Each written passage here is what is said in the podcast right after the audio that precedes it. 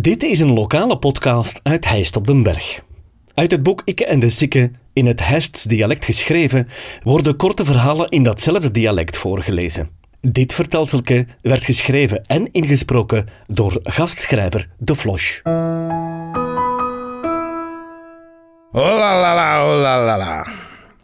In 83 zijn we begonnen met Toekske. Ja, ja, ik heb bijna al 40 jaar dienst. En ik zong toen bij de Maasai. Een rockgroep die later wereldberoemd werd. In Est en in omstreken dan toch. Onze eerste repetities waren vlak in de geburen, op Tedde Verdiep van Café de Nauwe Keitel. En gelijk als elk groepje modderde wel een gewone bekken aan, tot op een dag de vertegenwoordiger van Jupiler bij mij aan de toer stond. Die vertelde dat zijn schoonbroer Jean-Marie Aerts was, de gitarist van Matic. En ik dacht, oh la la la, oh la la la. En omdat ik dat niet direct wou geloven, belde hij dan met de meest begeerde producer en gitarist van België en die. Zeg, ik zit hier bij een kerel die een kagooi-groep heeft. En die had ons partang nog nooit gehoord, hè. Je moet eens komen zien na een optreden, want die mannen dat staan niet meer staan in een LV-programma bij de volgende tournee. Wel, speelde dat jaar als hoofdact op de Girofeesten. In een uitverkochte ruizentent boven op den berg. En die gast die kwam toch wel zien, zegers? En hij vond het nog goed ook. En wel mochten mij op tournee met DC Matic. Na die tournee vroegen we of dat hem geen goesting had om ons eerste plaat niet wat te produceren. En die deed dat.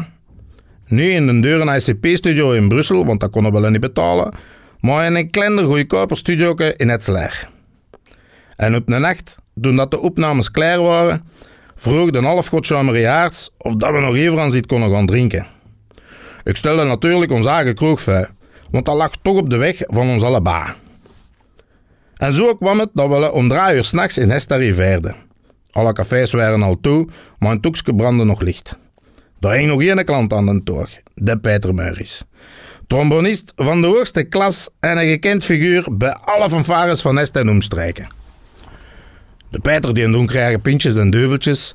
En omdat het al zo laat was, hadden meer dan twee aan nodig om te tellen hoeveel dat we eigenlijk al binnen hadden.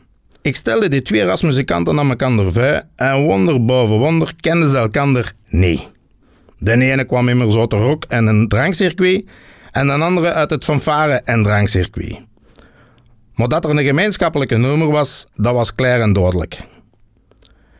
De Peter Meuren stelde zijn eigen met zingen van zijn laaflied. Ik drink trappist. Ik eet banaan.